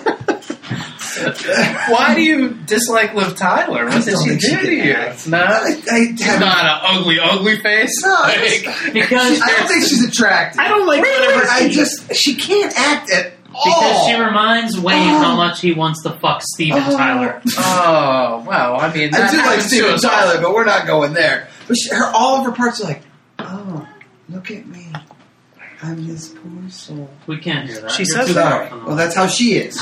Half of her lines have to be, you know, That's the just Kristen. Stewart method of acting. it's I just think. it drives me nuts. It's like if you're gonna act the part, act the part. It's not necessarily wrong because you know we're episodes deep into the leftovers, and I'm like, yeah, she does deliver lines like that. It's everything. It's all the stuff she's ever done. She did it in Armageddon. It's just how she acts. And I don't know if she thinks it's sexy or if somebody thinks, you know, told her once she looks good doing it or what. I just find it extremely annoying. Um, I thought William Hurt was great uh, as, you know, the general. Um, you know, and the fact that he'll go to any length to get, you know, the Hulk to weaponize the, the, the technology, uh, even at the expense of his daughter. I mean, I thought that he portrayed that very well. What about the setup by uh, ha- like creating the the leader, giving you his kind of origin to do nothing with it? I would have liked that better. Oh no, it wasn't. Who who played? I was that- thinking of uh, I- I Doc, don't. Doc Samson. Is that Ty Phil Yeah. Dunphy. Yeah, Phil Dunphy is Yeah. Doc Samson. That's some Oh, weird ass casting, but um, no, the the leader he get- he gets the um, stuff dripping into his brain, into his head. And Yeah. then you're like, oh, cool! The leader's going to be the next one, and then there wasn't. Because they there thought that there nothing, was yeah, going 'cause, to be an next You know, one, the and head there- kind of throbbed, and he kind of gets this evil grin Yeah. on his face, and then that was it. Why did they never revisit? I the think Hulk? because Ed Norton and got into contract changes, and then they went to the Avengers, and they got someone else to play the Hulk. So Why did Ed Norton? he they not changed the end of this film, and Ed Norton didn't agree with it, and he was out at that point. He just didn't agree with. I, I don't think there was anything all that controversial. I don't remember the Hulk like raping anybody or anything all that drastic. I think he just like knocked some buildings down and shit. Oh and no, then- he raped somebody. Did and he? You Oh, need man. to re-see it. I'm gonna have to revisit that. Yeah, he raped Doc Samson. That's why uh, they got such a nice guy like Phil Dunphy to play Doc Samson. Uh, But you know, and I also I appreciated the crossover reference with you know Stark Industries and the Cap you shield know, yeah, whatever. what was heading into you know was that. this the first movie that had the after trailer that connect that was connecting the I- universe? I think it was No, no. no. Um, Iron Man One had it because it introduced uh, Samuel L. Jackson as as um, That's Nick right. Fury. Yeah, he went. He came and visited uh, And then, Romeo C. and then a couple So months that's later, The Incredible Hulk came out in theaters, and that's where Robert Downey Jr. you know reprises the role of Tony Stark, and he goes to talk to um, at the bar at the end. He's General cussing. He says, I, "I hear you have a problem." yes, on that. That was the second reference. yeah, and he said we're putting Okay. together a team. Okay, I thought that was first. Okay. No, that was the second one. Okay. Because the first one was when Nick Fury tells Tony Stark about the team, and then Tony It's Stark. like there are more people, like you know, like you out there, or Right, something right, like right. that. And then people in the theater are like, "Oh, the Justice League is coming," and uh, Avengers. no, uh, being a jerk. You just don't know. I don't know anything. and they both came out in 2008. That's interesting. I think The Incredible Hulk is an, is a very underrated movie. It was good. It really was. It got guys undercut with when I said not the Eric Bana. Did you think that was Oh, better that was- no, portrayal was terrible. Oh, okay. The- with Hulk Hulk dogs. It was terrible. Okay. All the weird Ang Lee choices for the like All the, the different finale. cuts Like and comic things like cuts. yeah, it was no, like the a literal finale version. where where they were sitting in chairs between two ferns or whatever, and and, and Nick. Uh, Nicholas, what's his name? Nick Nolte. Nick Nolte, Did I say yeah. Nick Nolte overacts beyond comprehension. You remember that? Uh, I don't remember much about that movie. I knew that the cuts were distracting. Yeah, they were. That One of one of Jennifer my Connelly was sexy. I remember that. mm, one of my absolute favorite Marvel scenes overall. All of Marvel movies is when Ed Norton confront in the beginning of the Incredible Hulk. Ed Norton, Ed Norton confronts those guys in the warehouse, and they're speaking in Spanish. Yeah. And he says, "You wouldn't like me when I'm hungry." Yes, And it's such a it wrong, Marvel yes. zinger. Yeah. But it's it was just so funny at the perfect time, and his delivery of it was so good. Actually, the beginning of the Incredible Hulk, when Ed Norton's on the run, and you have that chase sequence through what city Felt is that? Brazil? Was he going to Brazil? that Was it? Rio? Rio? Rio, Rio de Yeah. Janeiro. it felt very Super cool. uh, Bill Bixby series. yeah. I, I didn't like the way they kind of summed up the whole history during the opening credits. I think they could have done a little bit more with how he became the Hulk. Instead, it was clips, you know, explosion at the See, lab and is- green monster. This is a and- theme with you, Wayne, because we were watching Man of Steel last night, and you know we watched about the, the first forty minutes, and Wayne's like, "You know what? I wish that had just done the the introduction. I wish that had just done the origin." like they did in Spider Man. and I was like, "Well, they do do the when origin. did I It's just- become an Italian boxer? It's just it's just cut into the movie." But I guess Wayne's the Wayne's the origin guy. Wayne Balboa here. Yeah, I want to know where they came from. I want to see it spelled out.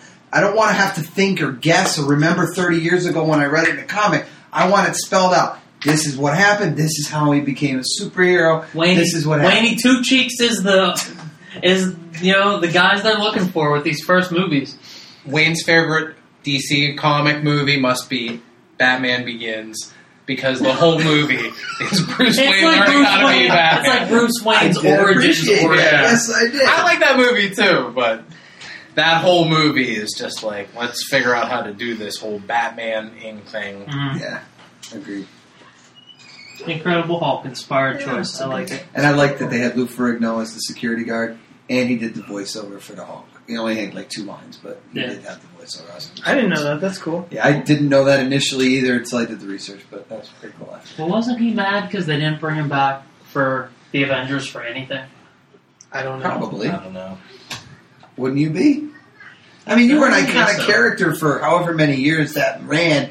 Now they're kind of redoing it. You can't be the main guy anymore, but you know, I think they're throw him a including bone him every now and then. You In know? Avengers 2, I think they're including him because he was at Comic Con and um, him and Mark Ruffalo were together and took some pictures together. So I think that they're all included. Was Mark Ruffalo rolling his eyes the whole time? I don't think so. I think he has more respect than that. So I'm sure that he was hanging out with them, taking nice, nice. Wayne, what's your opinion of Mark Ruffalo versus Ed Norton as Bruce Banner? I, I'm an Ed Norton fan. I thought he really portrayed the character of Bruce Banner very well. Um, I was left wanting with Mark Ruffalo. When it was over, I was like, How "Really? dare you? Hey, get over it." Hey, get over it! hey, get over it. But I, I just, I think, I think Norton nailed it. You sound like the opinion. Arby's commercials. what's that? What's that guy's name? I don't fucking remember, but he's annoying. You're gonna look it up. Thanks, appreciate that. Keep talking. I liked what what Ruffalo did. What he brought. Bo brought. Deedle, Bo Deedle. the world's greatest private detective who no one's ever heard of. So Ruffalo's Bruce Banner seemed nerdier though. Like Norton's was kind of more capable and a little feistier, whereas Ruffalo's was was a science geek, and that didn't exactly come across to me in with the Ed Norton version. However, you know that's all in the in the writing rather than the acting. I think they were Yeah. both really good. Which one holds more true to the character of Bruce Banner in terms of the comic book? Um, I think in the more recent uh, Incredible Hulk comics, probably the Ed Norton version. Um, but I probably prefer the Mark Ruffalo version myself. Mark Ruffalo stole the Avengers, like when as Bruce Banner and all the Hulk scenes.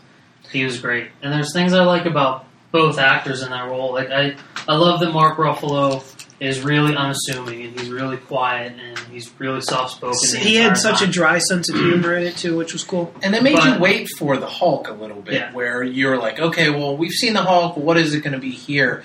And it just explodes. and I, and I, I like I like the contrast between Mark Ruffalo and the Hulk, but with Ed Norton's, I felt that like there was this underlying anger in him that even came through as he was Bruce Banner. Like he was just pissed. Like he's like, fuck, Wouldn't I'm you be? stuck with being the Hulk, and there was just this aggravation just under the surface with Ed Norton that I really liked. and and maybe he was playing it that way, but I think some of the fun about the Hulk is is Bruce Banner and having it be a person that you're like, well, that guy could never get angry. That guy could never be mad.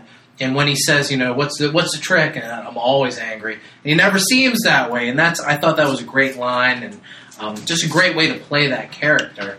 And you finally are breaking out your Slim Jim, Paul. nacho flavor to go with my tequila and tacos and my Mexican heritage.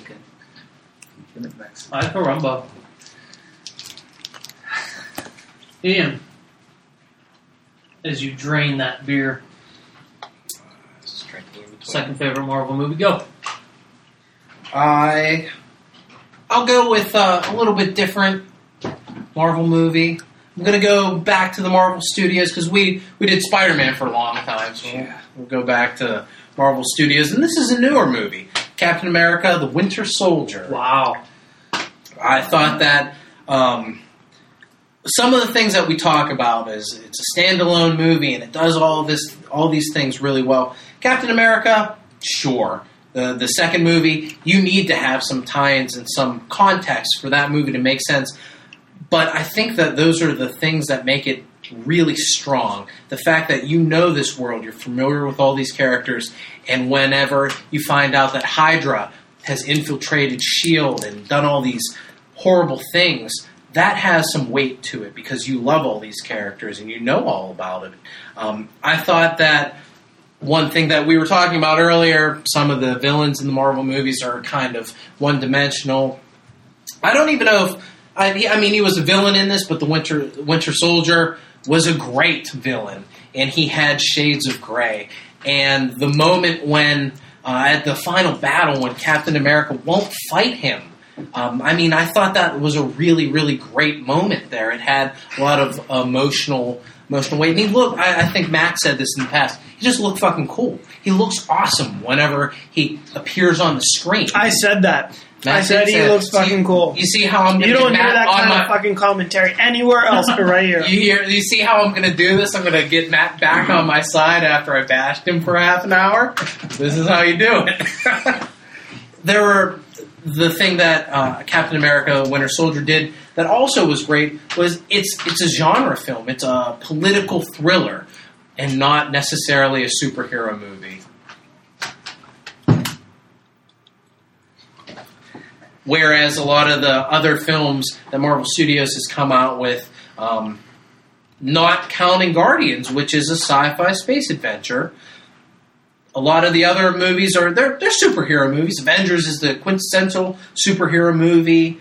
Um, Captain America had a lot of things that I think even um, just fans of of crime films or fans of, of just regular thrillers could sit down, watch this film, and really enjoy it. Um, all the characters I thought were were excellently excellently played. Robert Redford was really good in this movie. Scarlett Johansson played a character that had a lot of gray areas and uh, a lot of uh, you, you didn't know which side she was necessarily on. Um, so yeah, I I really enjoyed Captain America, the the sequel to the first one. The first one was good.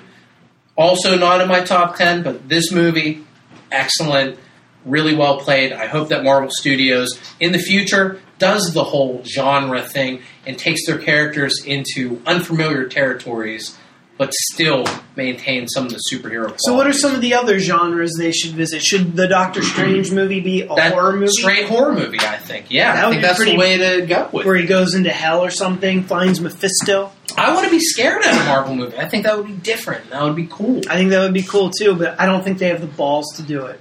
Well, we all sat here and said Guardians is going to be just Avengers in space, in a way it was, but it, it was a lot more no, strange but it than. was it was strange. It was certainly stranger, but it still was going for the same demographic, the same age range. If you go straight up horror and you're still are you going R? Because you can't go R with these movies. That's the thing. It's like it's a fine line because if you go like too far, you're into like Blade territory, and you're really limiting your your your demographic. True, but that's another Marvel movie that hit big. That was a really great Marvel movie. Blade, the original. Well, yeah, I mean, in a lot of ways, that's responsible for the modern comic book movie. That's the reason Marvel has fucking movies. Yeah, it was Blade that One. Blade was such a it made a lot of money Yeah. for its budget.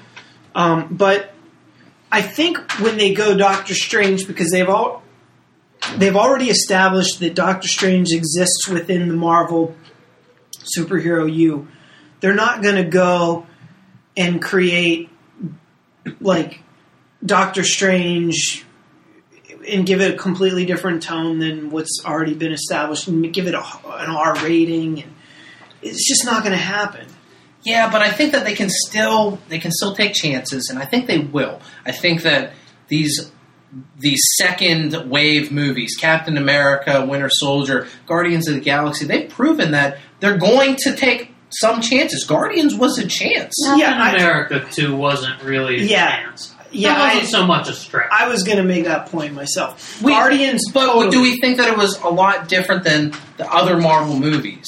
It was. Well, here's the thing, Ian. I think that that Captain America One was substantially different. Actually, I think Captain America One was more different than from from like all the other superhero movies, particularly Marvel ones, than Captain America Two was. I think that it also was a genre film because it was it was a throwback World War II movie. History style, yeah. Yeah, so Uh, I can whereas- agree whereas sort of with you. Captain on that. America 2, especially toward the end, was Avengers Light to me. Um, I, I, the the beginning and middle chunks of that movie were were such a heavy political kind of thriller that I, I'd have to disagree with you, but I think respectfully disagree Well, I appreciate you. that you're respectfully doing. Fuck you, assholes. whoa, whoa, whoa! However, thriller. eh, yeah, I, I think They're on the run. I wasn't on the edge of my seat.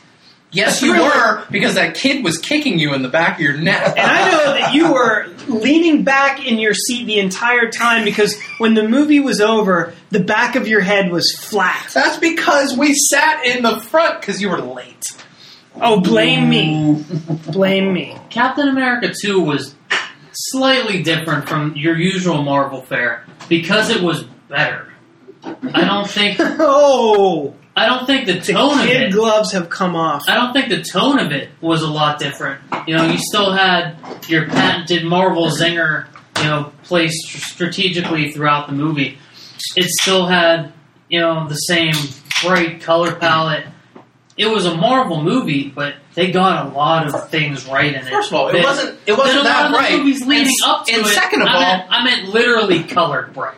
I don't mean it wasn't colored all that bright either, man. It really wasn't. you know, you're- like there were a lot of dull tones. Captain America's uniform It- almost looked like But the two movies, Superman a lot of Zack Snyder Man of Steel. it were The Dark World, which was good, and Iron Man three, which really wasn't. So by the time you hit Cap three, like it, it was just a really good movie. It was a really good movie. But I don't think it's like, oh shit, they're breaking down the barriers. They're doing crazy shit. Wait a second. Like right after this movie came out, there were a lot of critics that have that were hailing this movie as like the the the the dawn of the new style of superhero movie where other people can appreciate it, critics can appreciate it, and people that n- have never been connected to the superhero universe can appreciate a movie that's more centered in different themes than just capes and tights. Like people were saying things like that, and critics were giving this movie serious consideration for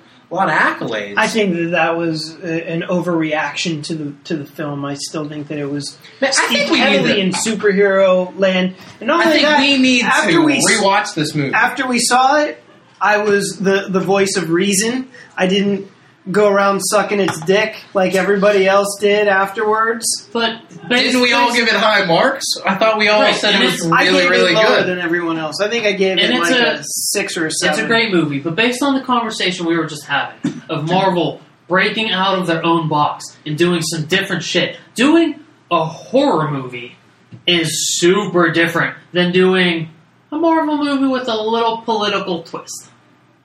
Like Cap wasn't that groundbreaking a departure It was- for Marvel. It was different. It was a different film, and so was Guardians. Guardians more so, but they still have that tone. I mean, if, if you're going to do a horror movie, that's a that that's tone, a serious that tone of movie that is good that will dominate the box office and do well and have fans come back and be excited about it instead of a polarizing movie that people thought were kind of crappy. I mean, that's what Marvel does. They make great films yeah, that people Marvel enjoy. makes great movies. Have a template. They have a tone. It works, And which I is why they're not. Which is why they're not going to break out of that and do something totally the, the fact with that we Doctor sit here and bash Marvel's template is ridiculous. Whoever it is, like if it's DC wishes that it had a template that people would come and be Oh, like, there we go. "Oh, Look, I really like these defensive now. I really like these movies Well- instead of people saying, ah, I don't know, it was kind of okay and who's sort of getting shitty. defensive I'm now. just saying to say to bash it for having a template, a template that I'm works not- and is I'm successful not bashing is it. stupid. I'm not bashing it. I'm giving you a rational argument as to why they're not going to do it. Because they have shit that works. Right. It works. It brings in billions of dollars. People love these movies. Why would they? But there, but there's a negative context to well, they have this template and it's always funny. That's not what I'm saying. stuff. I'm saying they're not going to go off and make you know you know Doctor Strange you know saving Emily Rose. It's going to be Johnny Depp or whoever zinging slingers all over the place. It's going to be funny. It's going to be bright. Dormammu's going to get a cream pie in the face, and everybody's going to love it. And it's going to make a billion dollars. And it, then they're going to move on to the next Marvel movie that does just as well. Dormammu will not get a cream pie in the face. We're not going to see Doctor Strange fall into a pit of hypodermic needles and have to get himself out. That would be pretty dark. I'd leave the theater at that point. Marvel has done horror before. They did Blade, and Blade opened with a raining shower of blood. And because because when Blade came out, they were like, "Yeah, it's Blade. Do whatever you want."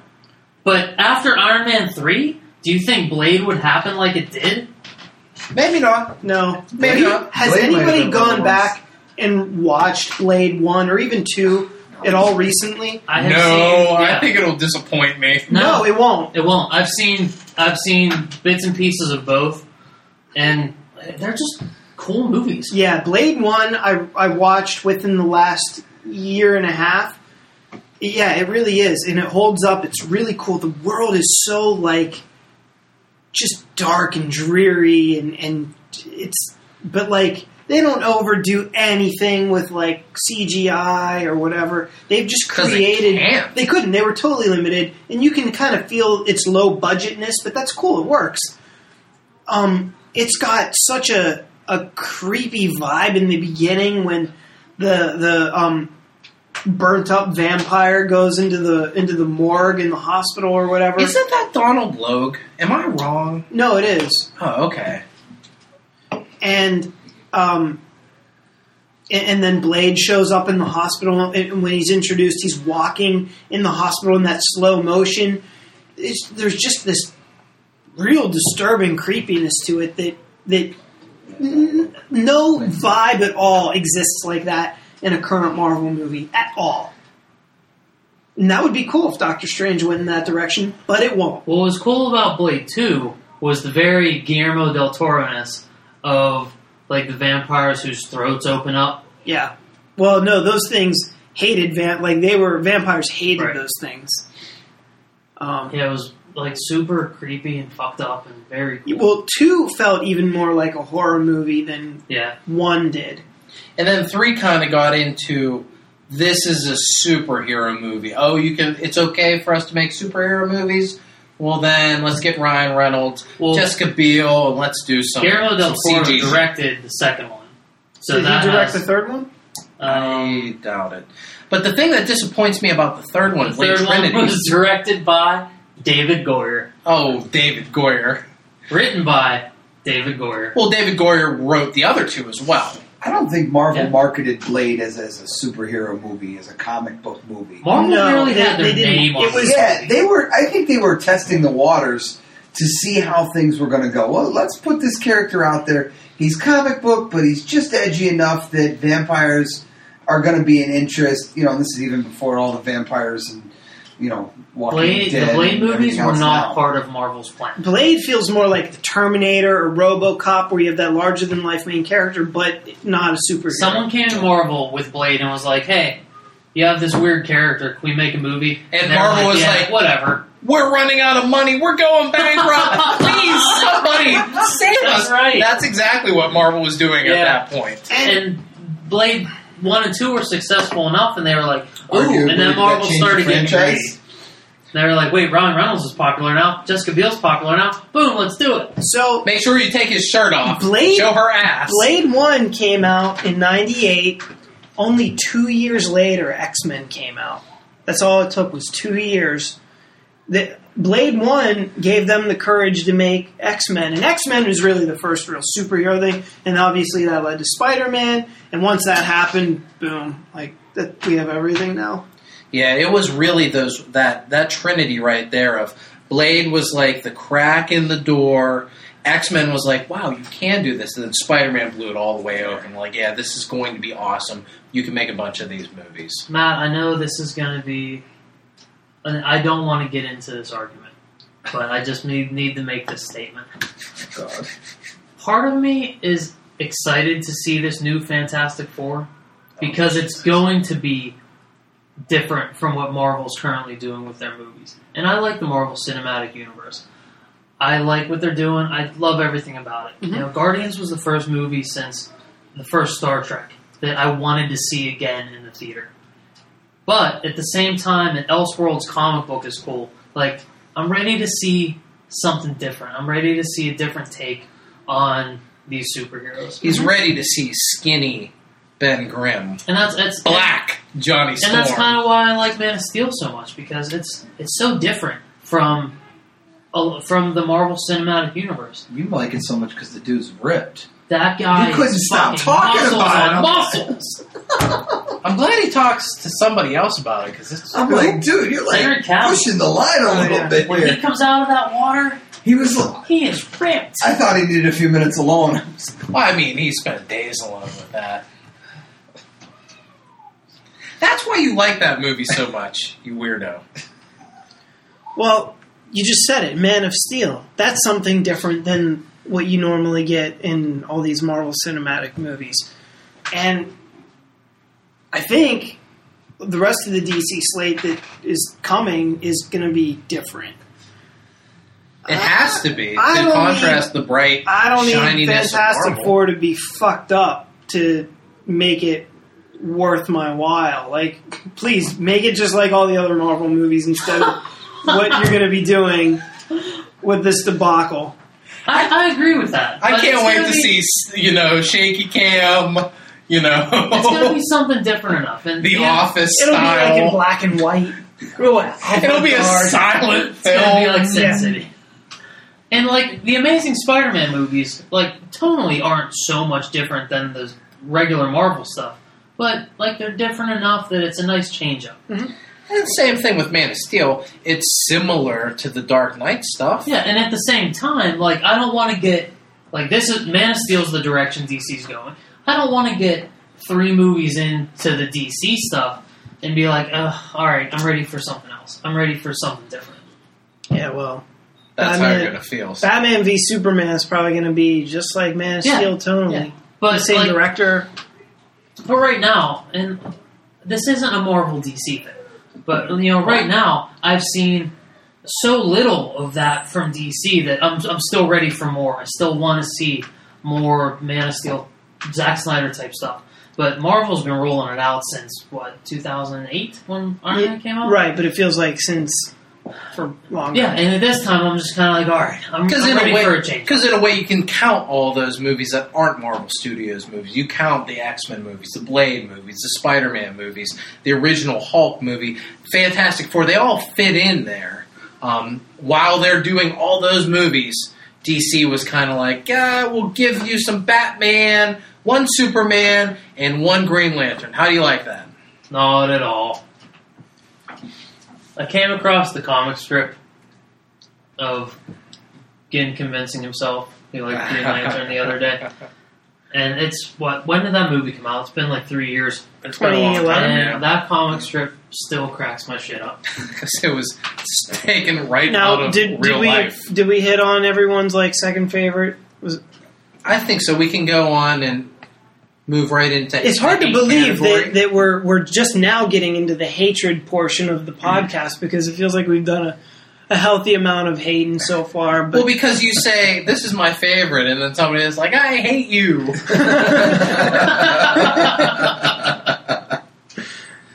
Love is not interesting or exciting. That's why we pepper love with hate, That's seasoning of love. right. Wayne, lead us off as our special guest. Well, I'll be happy to, and I, I, I have a feeling it's not going to be a very popular uh, Ooh, statement. juicy. It, it's it's it's very broad because basically I can't stand the X Men. Oh, What X Men? All of them. Wow!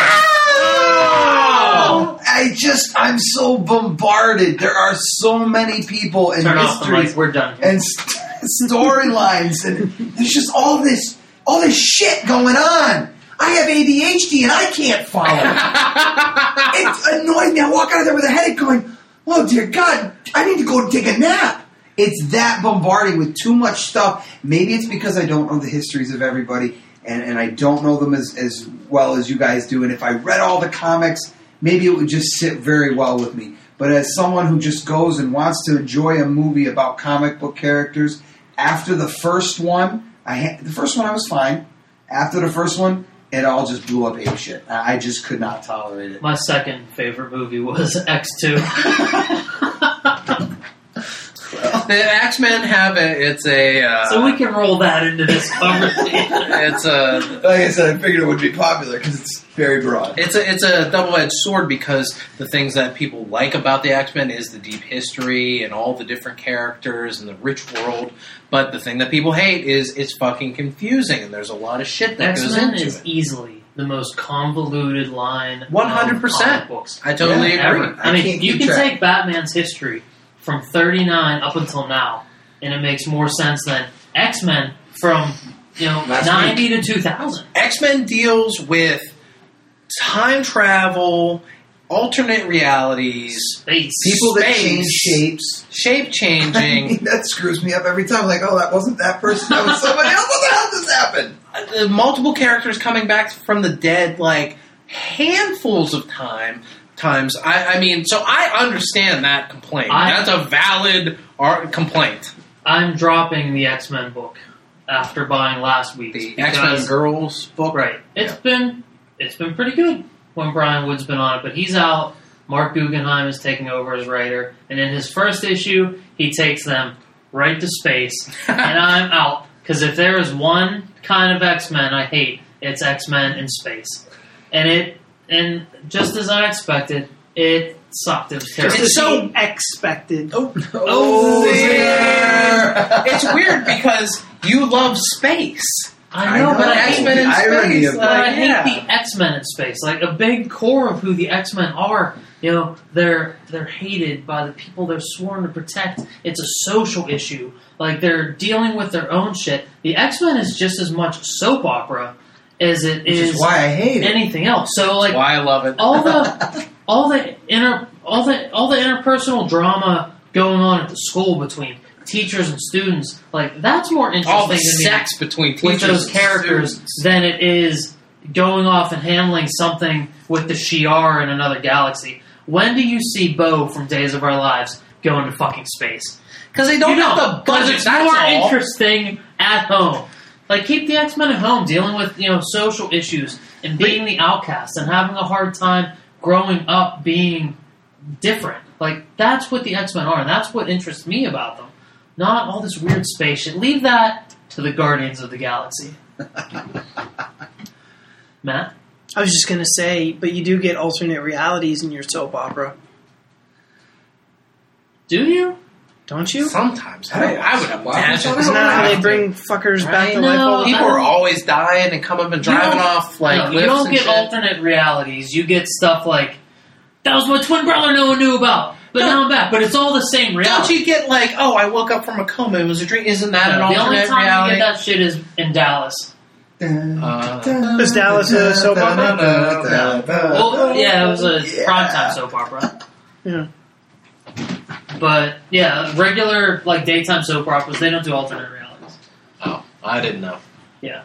But yeah, I mean, I can understand that. I understand why the uh, why the X Men could be something that people don't really like all that much. Well, you know, Wayne says you know part of the reason he doesn't like it is because it's so so convoluted. He doesn't he doesn't understand. I And have as, and as a comic book fan, like that's part of the like sitting here. I'm kind of like yeah, because that's really part of what the X Men's about.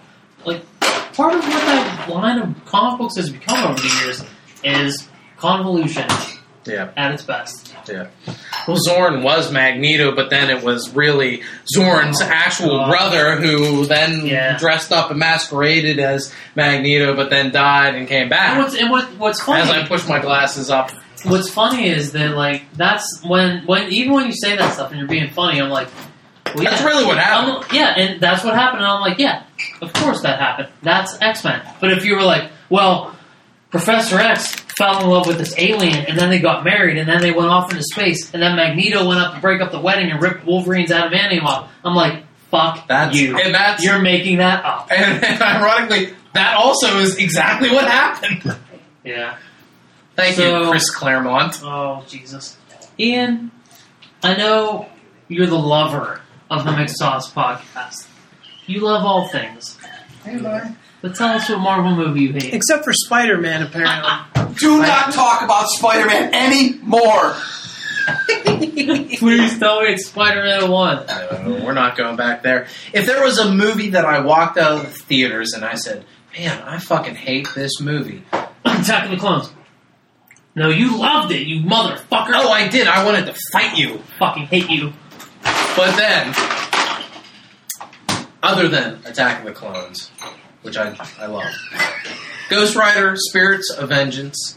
Is that the second one? It's the second one. The first Ghost Rider had some redeeming qualities about it. How could this movie be worse than the first And- one? oh I- my god! I only saw the first one, and it was so bad. It wa this one was terrible because it had some kind of really convoluted, like, uh, plot about Old Testament things, and they had to go to Eastern Europe to figure out some different stuff. The CGI was worse than the original Ghost Rider.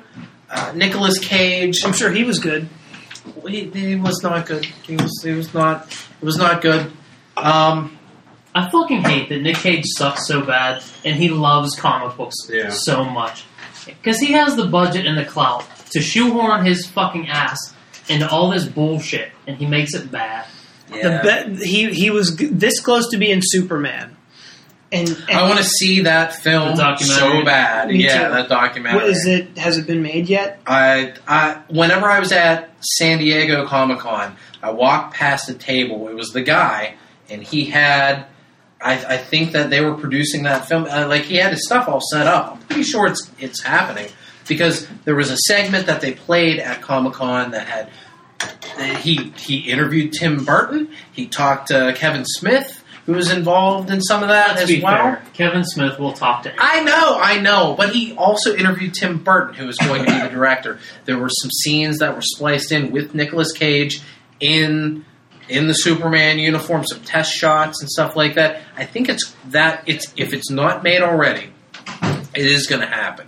So the uh, documentary. I think yeah, whatever happened to I forget what the name of it. Whatever happened to Superman Lives Yeah. or the backstory of that, but That movie was going to actually start with him fighting Doomsday and be his death, and roll into the rebirth. Is that correct? Uh, that sounds right. I mean, I don't know. I thought Brainiac was also a villain in this Oh, movie from all the stills that.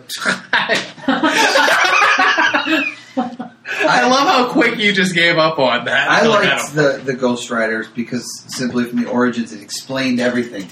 the Daredevil on the bike and, and this There's an origin. devil. Wayne's This is in. what I'm talking about. It, it it answered my questions. I didn't, Spider Man. you know.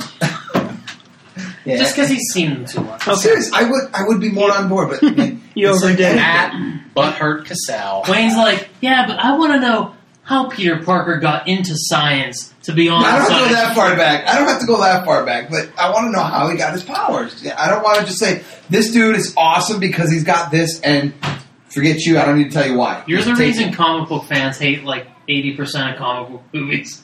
Because the core, the the movie, the companies are like, we need to cater to Wayne.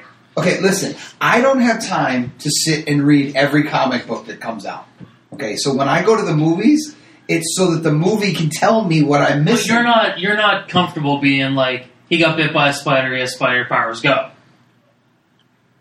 that was fine. Well, that's what Spider- that's what happened in Incredible Spider-Man. Hulk does.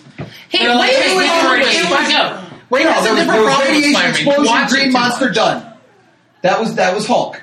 Radiation, explosion, green monster. That's it. That was all in the in the opening credits. But you That's said all you you didn't got. like that. He That's watched not it enough. enough. So you watch Spider Man too much. We're talking about the Hulk. Yeah, I saw dumbass. I saw the Spider Man movies like oh Oh, zinger! We need to name this podcast Zinger because Paul is pushing really hard That's all he's thinking for about. Zinger. No, I don't want it to be. Pa- Paul We know, Zinger we know what it's, McGinty. we know what it's. That would be very Russia shade.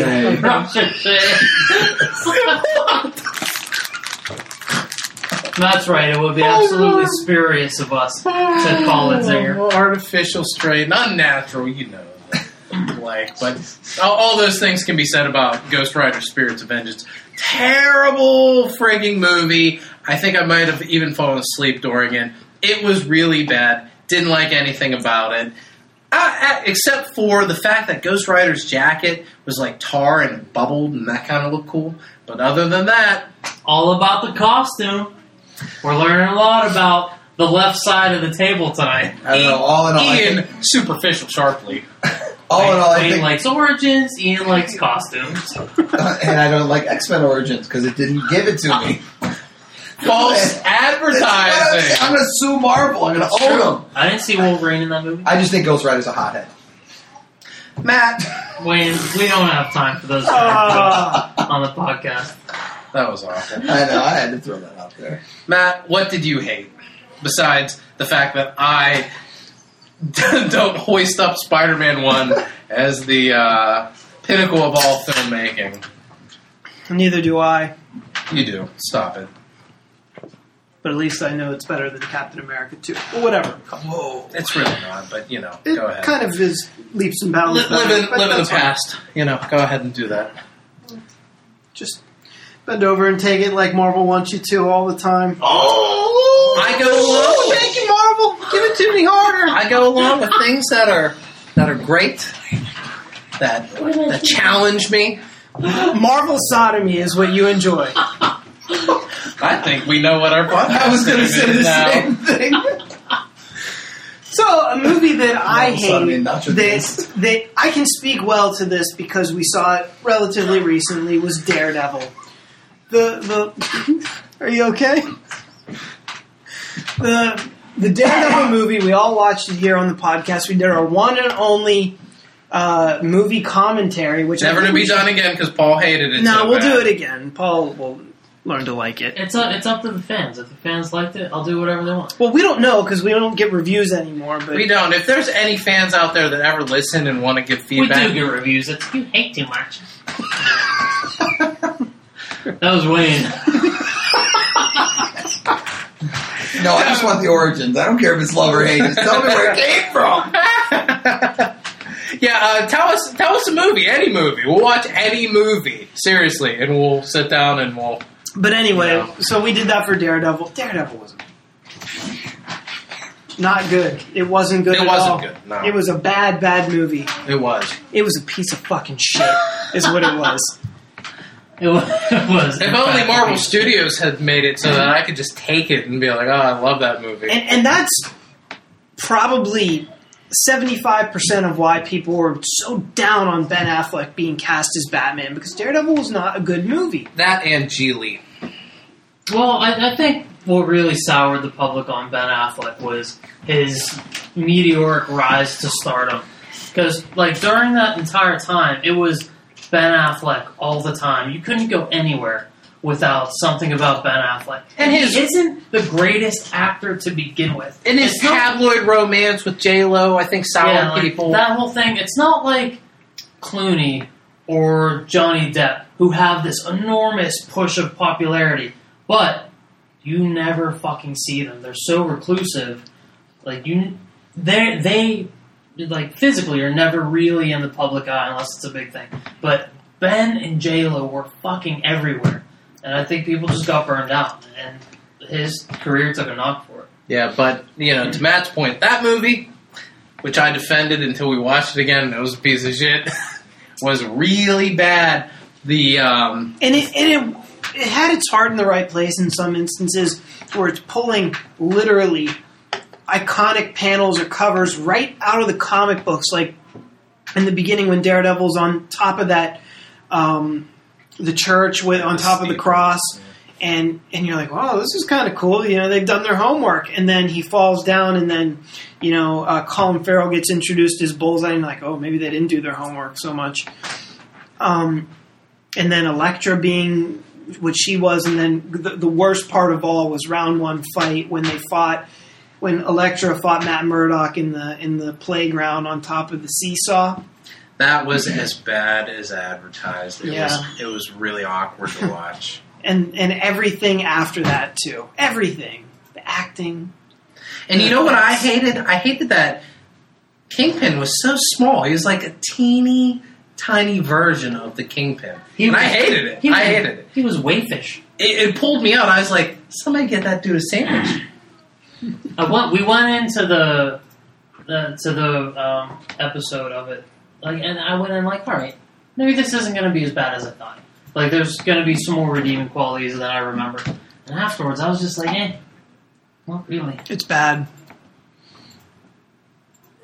Honorable mention though, Blade Three is pretty fucking bad too. Yeah, yeah, especially compared to how good Blade One and Two were. In the proposed Blade 3 Armageddon script that the vampires had were victorious, took over the world, and Blade is in a world of all vampires in complete darkness where his back is against the wall. That's the Blade movie that I want to see. Not Wait, wait, wait. That was gonna be Blade Three, that's what they talked about, and then they made Blade Trinity, which was not that. where he had some allies and Dracula showed up, which That could was- have been cool. Could have been cool if Dracula wasn't that doofus from Prison Break or whatever. Yeah, um, Handsome Dracula. yeah, Big Diesel, Which what, what handsome villain? Dracula, I think so. No, his or, brother. or- Oh, Link. Lincoln, Uh, yeah, that was a. Dominic, Dominic, Dominic Purcell. Purcell. and then they Yep. back off that it's Dracula. Don't they call him like Dracu or something like Stupid. something? Just dumb. make they do it some fucking dumb shit. Dracula. So anyway, just to move things along here sharply, what's your what's your least favorite? I already did it. If you were paying attention, but you weren't, you're ready to just jump all over me with your great Marvel sodomy. feels- so we'll swing it around the pole. That paw. feels so good because usually I'm the one that does that. I'm the one I that doesn't pay attention. Ghost Rider, Spirit Oh, right, Spirits. yeah. I We'll think I did it last episode to you. Yeah, I think so. Yeah, yeah, you did. That's okay. Mhm. Go ahead. You're up. Uh, You're up, Paul. Howard the Duck. Ooh, that is What a terrible. A 100% piece of shit. Jeffrey Jones can't even save that movie. It's so bad. There is no redeeming quality of it. Not even Lea Tompkins' sweet I'm sorry. Who? Tompkins or Thompson? Thompson. Lea Thompson. Grammar police, pull that sentence over. How And- fast do you think you were talking? Not even Lea Thompson's sweet mud cutter. In those little underpants. God. is gonna save that movie. There's no redeeming quality quality about it. It's all bad. The weird, like, I I appreciate homegrown effects. I appreciate you know doing everything naturally. No CG in that movie, but there's nothing good about it. The Duck's weird bill. mm, eh. I was listening to an interview this past week that was unearthed. Apparently, um, Robin Williams used to do kind of a podcast before there were podcasts back in like the late '90s, early 2000s, and uh, he would inter- uh, interview like celebrities. So in 2000, one year after the Phantom Menace came out, he interviewed George Lucas, and they started talking about Howard the Duck, and Lucas half jokingly suggested that they he would like to go in and redo Howard the Duck with a CGI duck because they were talking about what a revolutionary breakthrough Jar Jar was in terms of mixing a CGI character seamlessly with real actors. But so that he would do that with Howard the Duck, and he apparently George Lucas fucking hated the voice of Howard the Duck in that movie. So you change his voice, you do CGI, and I think he was like half serious. He was totally serious. And by the way, fans at home, I like how Matt put Star Wars right in there. Well, for those that don't know, the Howard the Duck movie was a Lucasfilm film. and Howard the Duck is a Marvel property, so it all does make sense. And there, there is a big contingent of people that love Howard the Duck. They grew up with Howard the Duck. It has high sentimental value, like something like Labyrinth or uh, The Dark Big Crystal. Trouble in Little China or The Dark Crystal. But Howard the Duck is bad. It's just kind of a bad movie. Labyrinth, though I'm not a fan of it, it's a good kids movie. But Howard the Duck, it's it's it's rough. I haven't seen it in forever. I haven't seen it in a long time either, but I did listen to Magic Dance recently. God damn, is that a great David Bowie song? Is that what it's called? Magic Dance? That's one of the songs in it. There are a lot of them. Is that the one that goes, Let's dance? Let's dance, magic dance, magic dance. Yeah, I don't know that one. It's good. Check it out, man. No, I, ca- I can't. No? do. Does anyone else have anything? Any honorable mentions for loves or hates? I would say an honorable mention for love Thor, the original Thor. The original Thor, not the Dark World. I almost feel bad bringing it up. Matt over here snickering like a little schoolgirl. And I would also bring up the Avengers. The Avengers, I think, is the epitome of a superhero movie doing what comic book movies are set out for years and years to do bring the page to the screen, and that's what it did with a great ensemble cast. So those are two movies that I think really hold up and are they're great movies. Yeah, I'm surprised none of us mentioned The Avengers as our favorite Marvel movie. I'd like It's to a sit, great movie. I'd like Right. to sit down and watch it again. 'cause I would I too. saw it twice in the theater, and I sucked it off afterwards. But now I'm kind of like, is it as good as I thought? I- I- Should I have given I it a think hand? it. I think it was. If you look in the context of other Marvel movies, it had maybe one of the stronger Marvel villains with Loki. In that movie, he was certainly a villain in that movie. It also had one of the strong, the strongest Marvel heroes, the central figure, Iron Man, at the most heroic. I think he was even more heroic than the first version of Iron Man in that first film. I think that Robert Downey Jr.'s acting in that movie was at its peak. And of course, it helps that all the origins were predefined in other movies before the Avengers came out. That always makes it easier to follow. so true. That's a key to superhero movies. That's Make true. it easy for me to follow. So, any other honorable mentions? Guardians of the Galaxy. Yeah, Guardians pretty damn It was good. really good. I know it just came out. I only saw it once. It may be premature, but really struck a chord. Really liked it. That's another movie you mentioned before. Movies you'd like to go back and see. It doesn't Yeah. happen for you very much. Right. Guardians is something that I would love to go back and see, maybe in 3D. It was a really enjoyable and fun movie. Did we see it in 3D? No. no, we We didn't. saw that bullshit 17 minute preview in 3D. Oh, okay.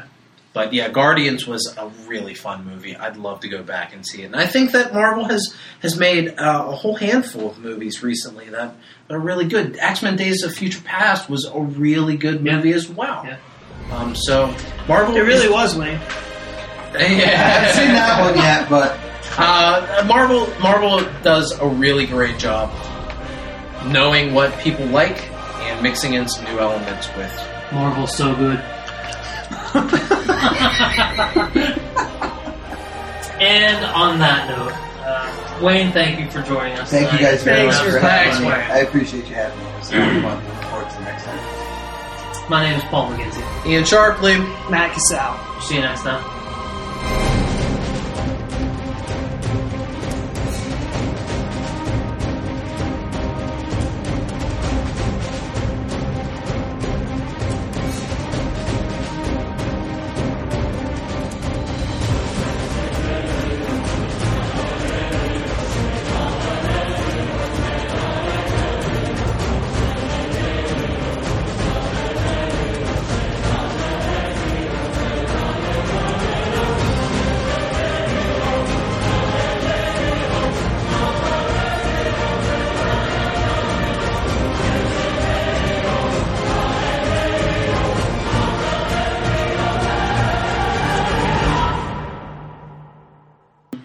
Records what we say afterwards when we say like homophobic and racist and sexist things. We never know. You- Yeah. Sometimes he records it beforehand.